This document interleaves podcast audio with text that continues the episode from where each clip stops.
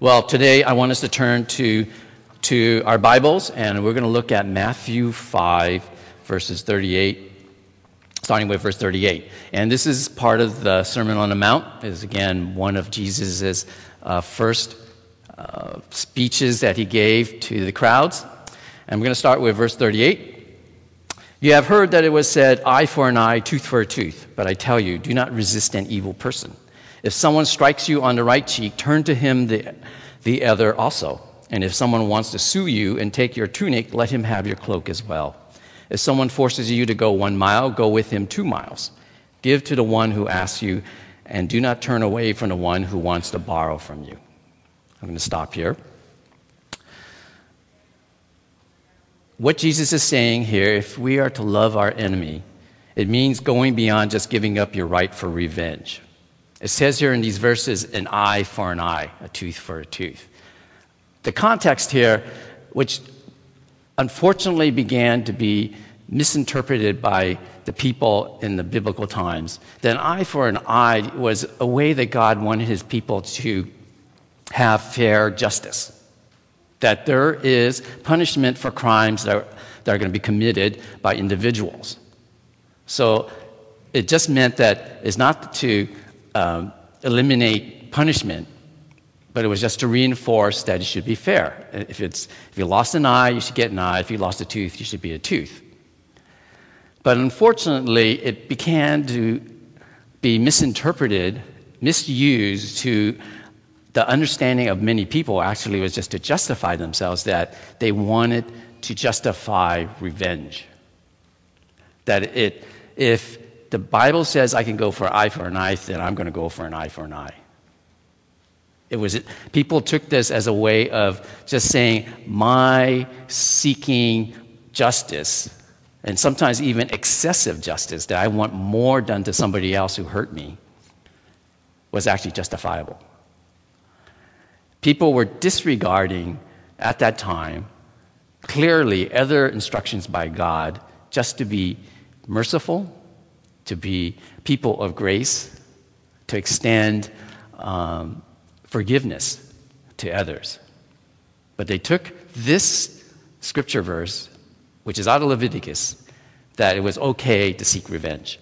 And that was a misunderstanding of what God intended. It was just meant to be for fairness. The next verses say to resist, to resist an evil person. Another way of understanding to resist, it means not to take action not to sue someone. If someone hurt you, just defer. Do not, do not seek action. Strike says, strike. If someone strikes you on the right cheek, turn the other cheek. Striking was essentially meant that someone would slap you on the face. And today, as opposed to thousands of years ago, that is considered one of the most, probably most insulting thing a person can do to another person, is to slap them in the face. And if you've ever been slapped in the face, it does not feel very good. It is one of the most demeaning things you can do to another person. But the scripture tells us here to let it go. If they hit you on one side, let them hit you on the other side. It goes on and talks about the tunic, and if they ask for a tunic, give them your cloak. A tunic is an inner garment, so it's pretty inexpensive. People had a whole bunch of them. But a cloak is like a very expensive jacket. It had, very, uh, had multiple functions. It's not only just something you kept yourself warm with, but it's also something you can wrap things up and become a, like a little sack. And they're made of higher quality uh, materials, and it's something that individuals just don't give away. But according to this, Jesus is telling if somebody wants your tunic, offer them also even more going two miles. Just don't go one mile, go two miles. And this is referring to a lot of times in the, in, a, in the biblical times during the occupation of the Jewish people by the Roman, Roman uh, armies, the Roman soldiers would ask the, the Jewish people to carry their things, like just like pack mules. They'll say, take this, carry it, and, and, and, and that's, that's your, your uh, job for us to do. So when someone does that, you know, you're busy doing your own thing, and all of a sudden a soldier says, Come, you got to carry this load, go a mile with me. Jesus is saying, just don't go one mile, go two miles. Jesus is encouraging that someone who's trying to abuse you to have a servant attitude is to serve them. And then finally, in this passage, it says something if someone asks you to, to give them something, it says to go ahead and give them, even if they want to borrow from you.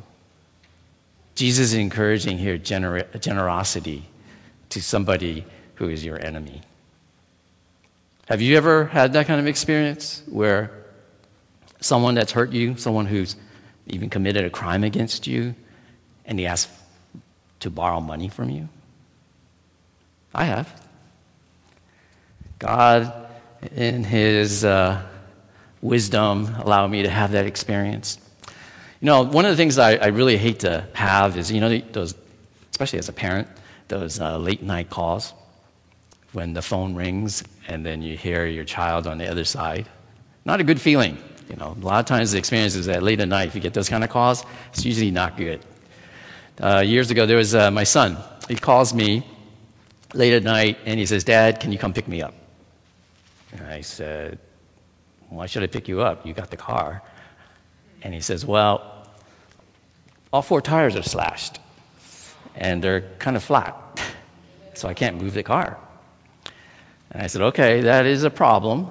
And so as I'm driving, you know, there I'm thinking, oh, you know, Josh drove the, one of the more expensive cars tonight, and the tires are going to be really expensive to replace. And I'm thinking, what am I going to, how am I going to, what's going on here? And then so in my mind, I know that slashing tires is an intentional act of violence. It is usually something that's done by young males, and they also do it out of anger and revenge. And so when I go pick up my son, I say, you know, did somebody have a grudge against you? And he said, yes, there is somebody who has a grudge against me. And unfortunately, it's again always on young teenagers. It's, a, it's something over a girl. It's some misunderstanding. And uh, so we report this to the police. Uh, this, the uh, perpetrator, uh, not using a lot of wisdom, had posted this on Facebook. So it was very easy to track down this person. The police go, they, they arrest him, and, and uh, he confesses. So the, the police officers call me and they said, Mr. Yim, uh, we suggest that you don't, you don't press charges because the young man says he is sorry and he wants to pay retribution to you. I said, okay, okay, that's fine. And uh, I said, but let me meet with him. I'd like to talk to him. And he, they said, yeah, sure, he should because he, he's offering to, to take care of the problem. So I did meet with this young man, and with all restraint, I was well mannered. I was thinking of awful things to do with him. Uh, I uh, was trying to seek my own revenge, and, and it's, it's normal uh, because someone attacked my son, and someone in part of my family is someone I'm going to protect. And this is not good. Uh, you mess with someone that I love, then you mess with me. But here, I'm, with great restraint, I'm talking to this young man, and I said, I, I appreciate your, your willingness to meet with me, and, and, you want to pay retribution back. And, and he said, Yeah, uh, give me how much it costs. Because I, I, had already replaced the tires, because there's no way to move the car unless you get four tire, uh, new tires on it. And um, he said, But I don't have the money right now. And I said, He don't. Uh, and he said, Can I make payments? And then there I go, you know, he just already harmed me and caused me inconvenience and also money out of my pocket that I am now advancing him the cost of these tires, and he's asking me, Can I pay this over time? And uh, there God spoke to me, and I said, Okay, that's fine. Pay me back as you can. And eventually he did. But the lesson here, as the scripture is asking us, when somebody hurts you and hurts you badly, even commits a crime against you, you have to be willing to give them money. Because it says here, if they want to borrow for something from you, do it. Not an easy thing to do, but that's apparently what Jesus wants us to do. Loving our enemies means not just giving up our right to justice, like dropping the charges that I did, but also blessing them in some way, like lending them money, like I did. Let's continue with Matthew 5 and verses 43 to 45. It says, You have heard that it was said, Love your neighbor and hate your enemy. But I tell you, love your enemies and pray for those who persecute you, and that you may be sons of your Father in heaven. He causes his sun to rise on the evil and the good, and sends rain on the righteous and the unrighteous. So, loving your enemy means, as children of God, we bless them through the power of prayer. Verse 45 says, We as Christians have a higher calling. We are reminded here that we are sons and daughters of the High One, that the Master of the universe considers us his children. And because he does that, he expects us to live appropriately as children of God. We are expected to live by a higher standard of ethics and morality. And it's a common um, teaching that we see here in verse 43 because it says, have you, you have heard that it was said, love your neighbor and hate your enemy. Now, the first part of that, you know, love your neighbor, is something that a lot of us can kind of, kind of uh, accept. And it was, you know, it comes straight out of the teaching of the greatest commandments, right? To love God and love your neighbor. So everybody agreed with that, even back in those days. They all said, no problem. The second part, where it says, hate your enemy, is actually something that a lot of people believe in and even believed in that time. Remember, I said eye for an eye? It was a way to justify revenge. Common teaching in those days by a lot of philosophers, a lot of leaders in the, in, the biblical times, that it was okay to love your neighbor and then go out and you can hurt your enemy, not help your enemy in any way. Totally accepted. Today, I would have to venture to say, I think a lot of us do believe that too. That it's okay to love your neighbor, but it's no problem not, not helping an enemy. It's okay to hate your enemy. And all through Scripture, there is no such instruction by God to hate your enemy. But apparently, it was something that everybody said back in those days, because Jesus says it's commonly heard, right? You've heard this. And Jesus was now trying to make a corrective that as children of God, we don't live like that. We live differently, a way that is different than the world says. And here, instead of hating them, Jesus gives instructions pray for them.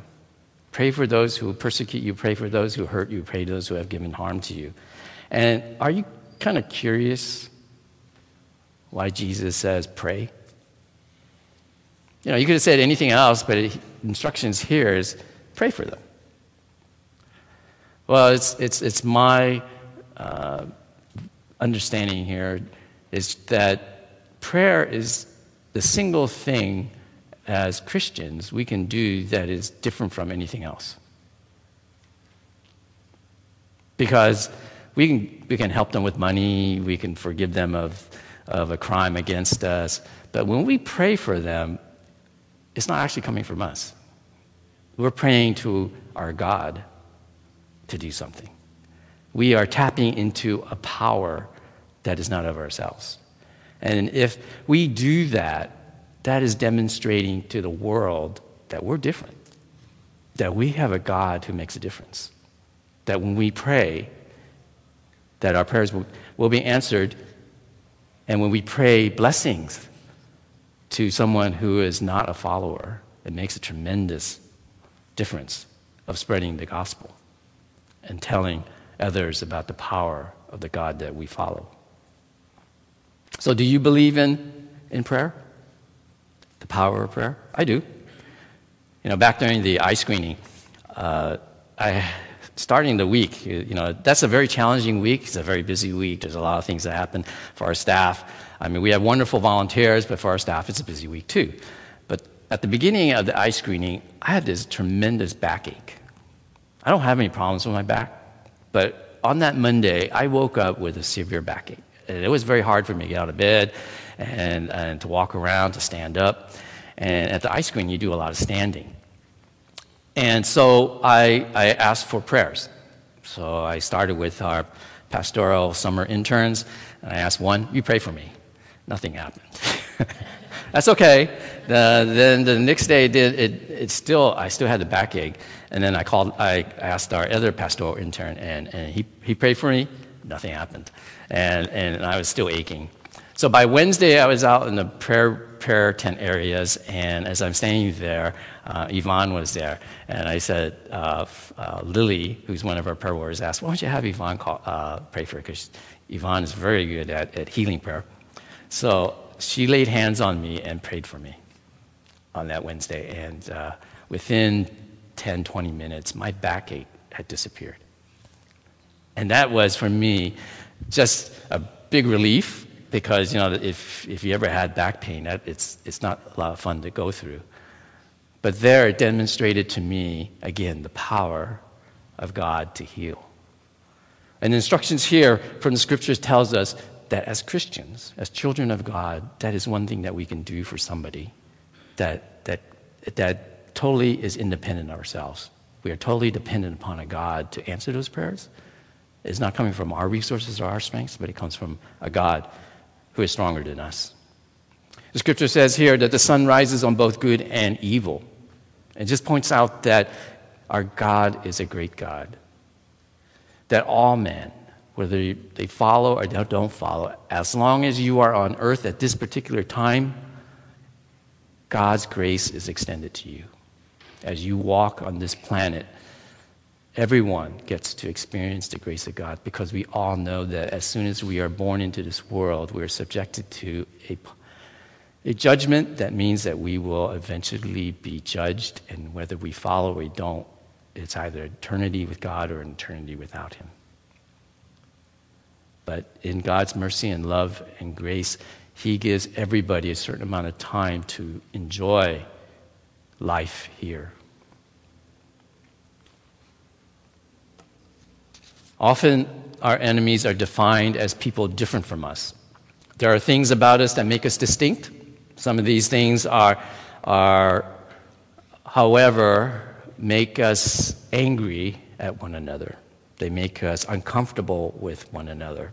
Some of these things are economics, some of it is social status, sexual orientation, politics, and even geographical locations.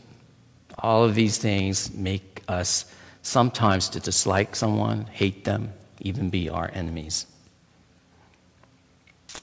And one of the major differences in people, unfortunately, is ethnicity and race.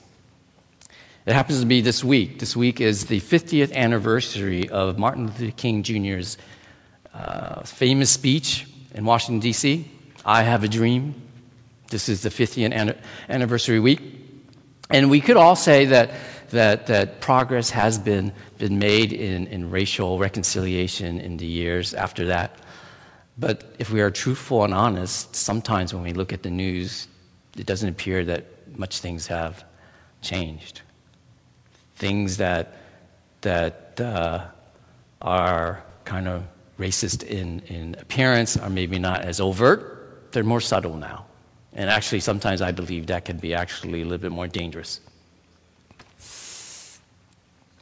In the latest uh, Pew report, they tell us that the United, in the United States, we are far from racial equality.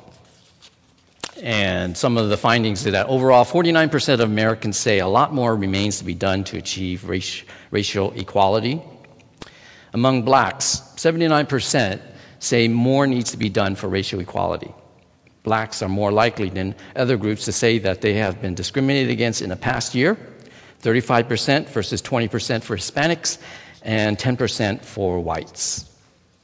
And so that's kind of uh, the latest Pew and some of the findings there. Now, subtle, as I'm reading that, I'm curious Asian Americans were not polled in this thing. And I'm going, wow, we've been just marginalized we, we don't matter. They don't even, they don't even want to interview us.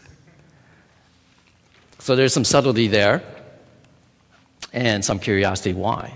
But we know we don't have to look too far that as Asian Americans that we experience racism too.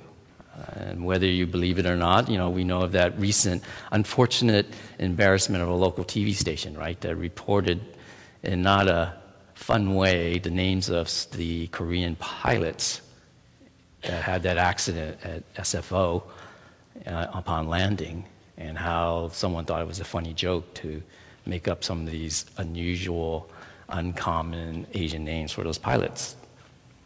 And uh, there is this, uh, again, a, a pilot for a new show, a comedy show, and the whole shtick there is to make fun of Asians in it, and especially uh, using Asian female uh, as, as kind of that China doll kind of character. And a lot of people are, are unhappy about that, that Hollywood still thinks Asians are comedy figures. God has a plan to bring all nations into his kingdom. Jesus was teaching to both Jews and Gentiles. And those two different people groups back at that time didn't like each other. But God said, You all belong in my church.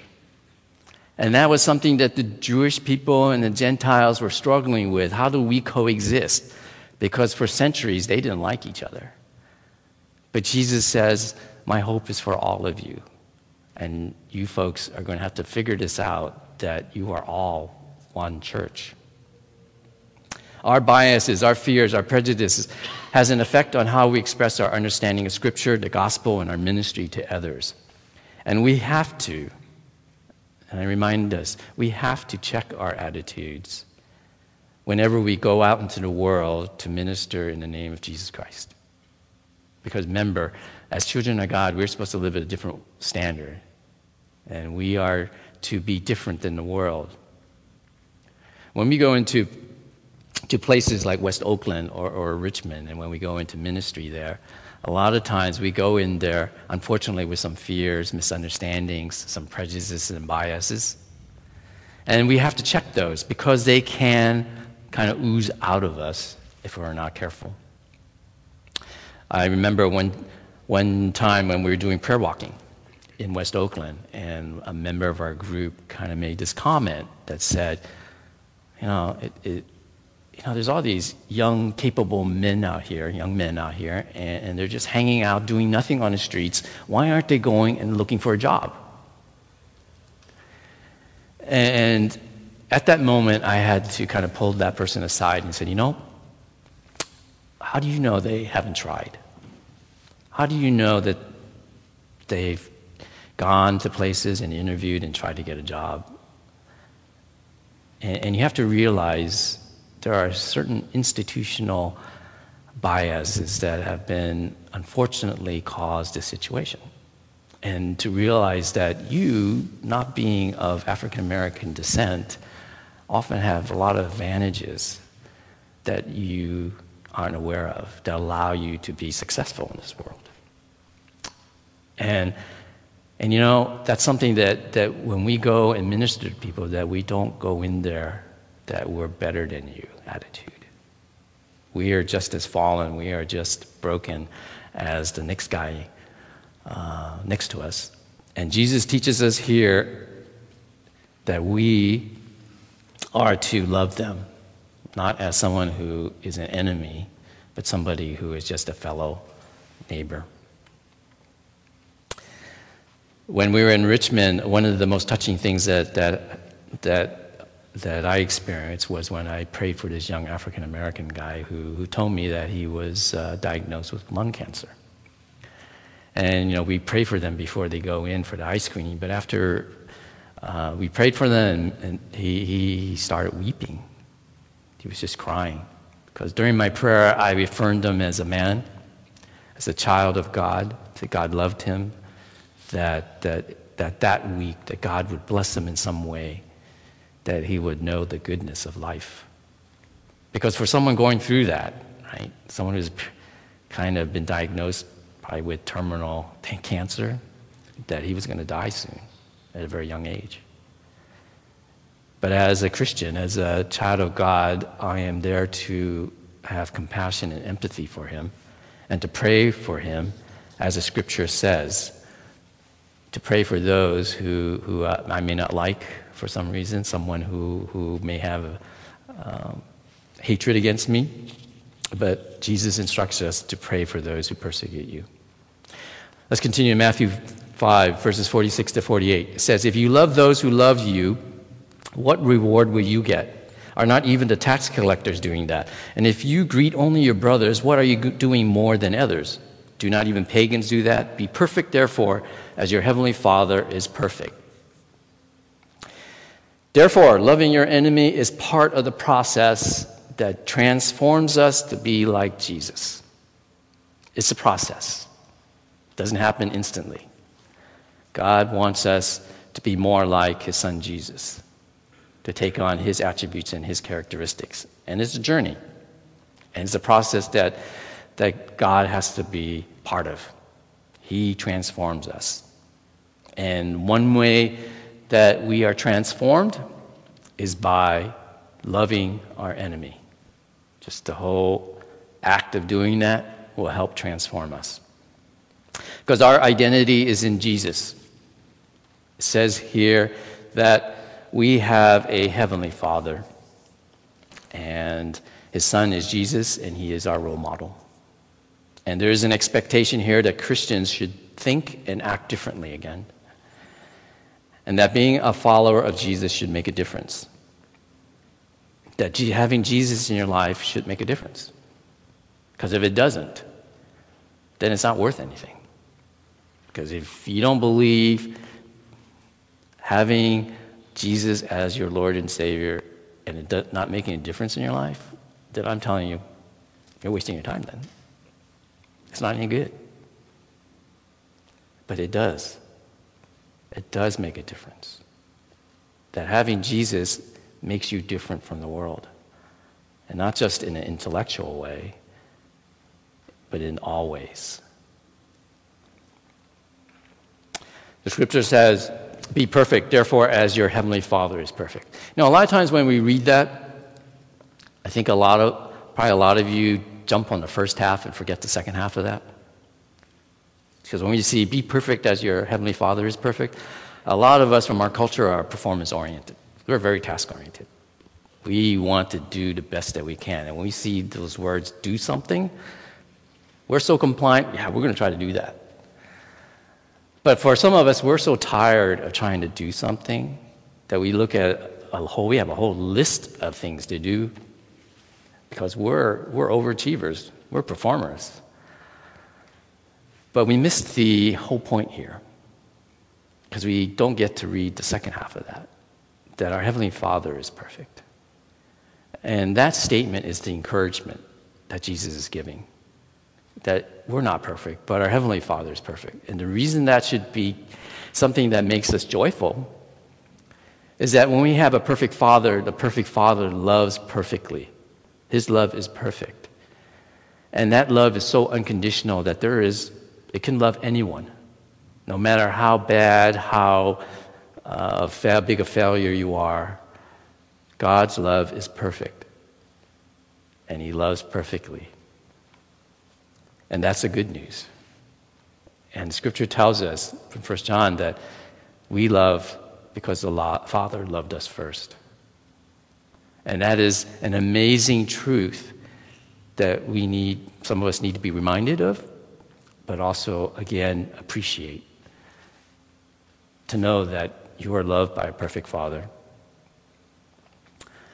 Uh, parents try to do this for their children, right?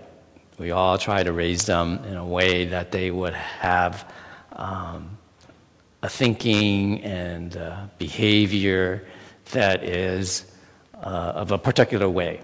And as Christians, as Christian parents, we want our children to live lives that are reflective in the instructions of God, that we want them to be godly people. And similarly, God wants us to be the same way. He wants his spiritual children to live in a certain way that is reflective of his values and his character. And it is to love others like ourselves, to think of others better than ourselves, to make their interests more important than our interest. It's not an easy thing to do, admittedly. Now, this kind of thinking and behavior is something that's not natural to us. It does require a supernatural power to do that. And that is God's that's God's responsibility to do that for us. To kind of express this in a way like a, like a parable, one of the things I love to do is, um, is I watch uh, Korean dramas.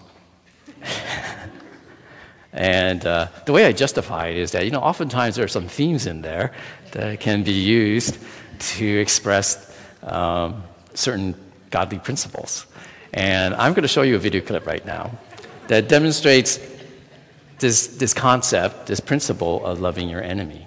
And it is a mother, a parent, teaching, talking to her, her daughter about what it means to love an enemy. And in this piece, uh, it shows, to set it up, the, the mother is, is, has been kidnapped and she's about to be murdered. And this is her last parting words to her daughter. 딴 거 없다. 있으면 솔직히 얘기하는 거다. 알았지? 끊는다. 잠깐만 혜성아. 어? 혜성아. 네 그거 아나? 너네는 눈, 이 애는 이. 그 법대로 살다가는 이 세상 사람들 다 장님이 됐기다. 뭐야, 뜬금없이. 니한테 못하게 하는 사람들 니를 질투해가 그러는 기다 니가 하도 잘 나가 부러워서 그러는 기다 그런 사람들 미워하지 말고 어여삐 여기고 가엽게 여기라 알았나? 또다 또. 엄마 지금 도현이 팬 되는 거지? 떠들지 말고!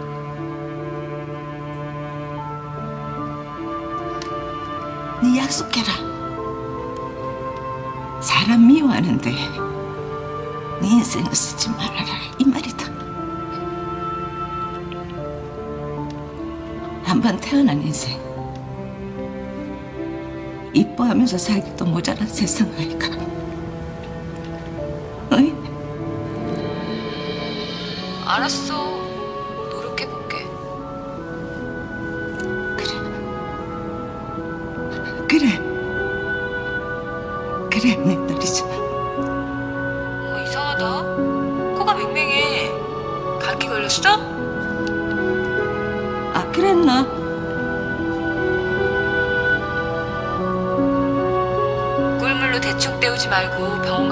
맞아. 엄마도 이제 감기가 무서울 나이야. 그래, 알았다, 들어가라.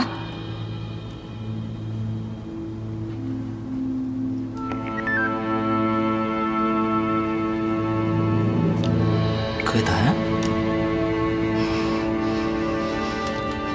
이게 당신 딸한테 남기는 유언인 건 알지? 그래, 안다. 이게 내 유언이다.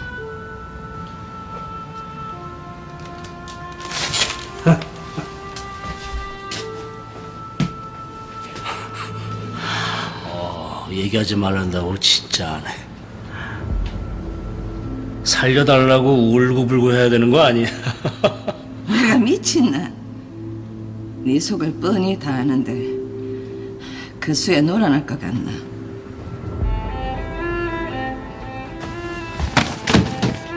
사장님 보기보다 독하네. 얘기 다 해줬잖아. 내가 왜 이러는지. 내가 왜 대개 딸과 왼수가 됐는지.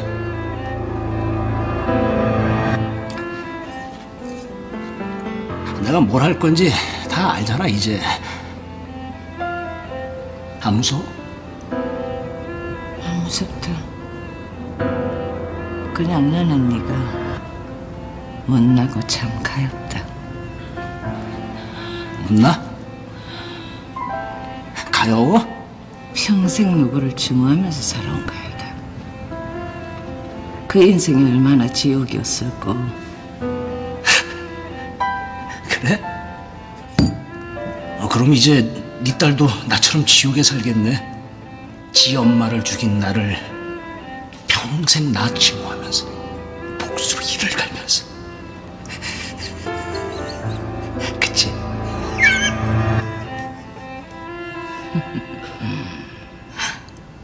그래 살지는 않을 기다. 니처럼 못나게 안 키웠다.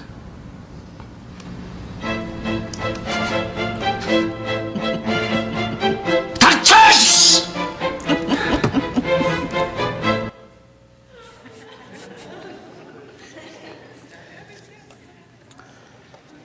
So, our God, who is our Heavenly Father, has raised us in a way that tells us to love our enemies.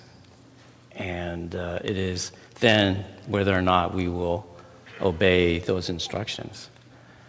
And I venture to guess some of us in this room may be going through something where someone has hurt you. You've been harmed.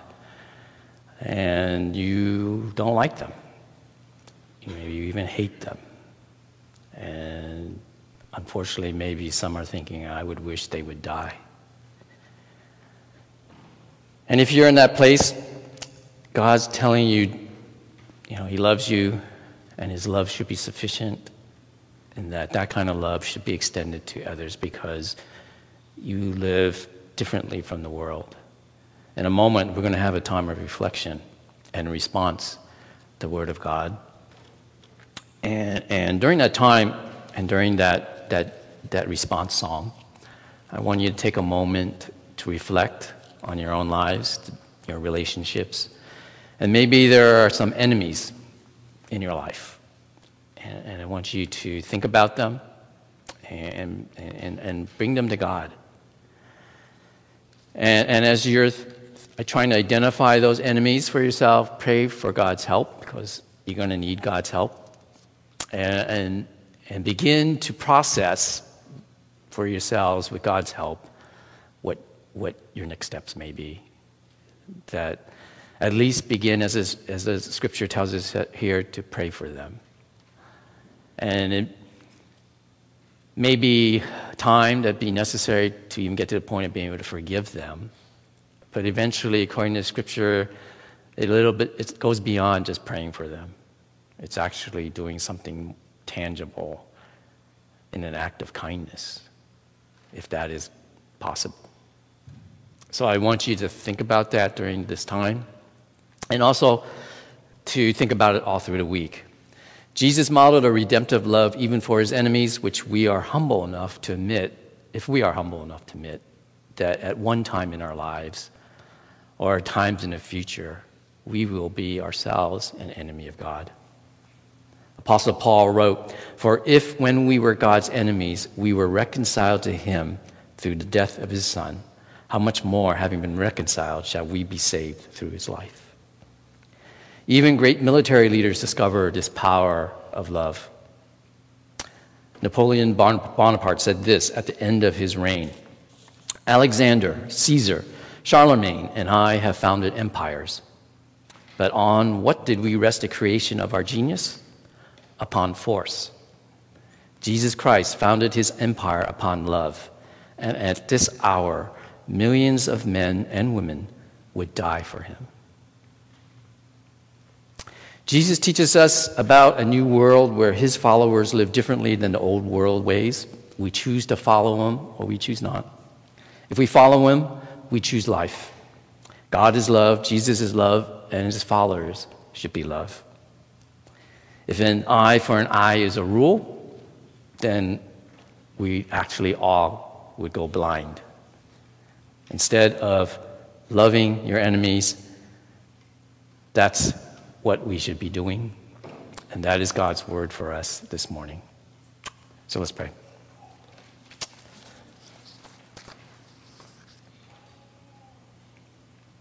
Heavenly Father, we thank you for your love for us, your patience when we fall short of your expectations.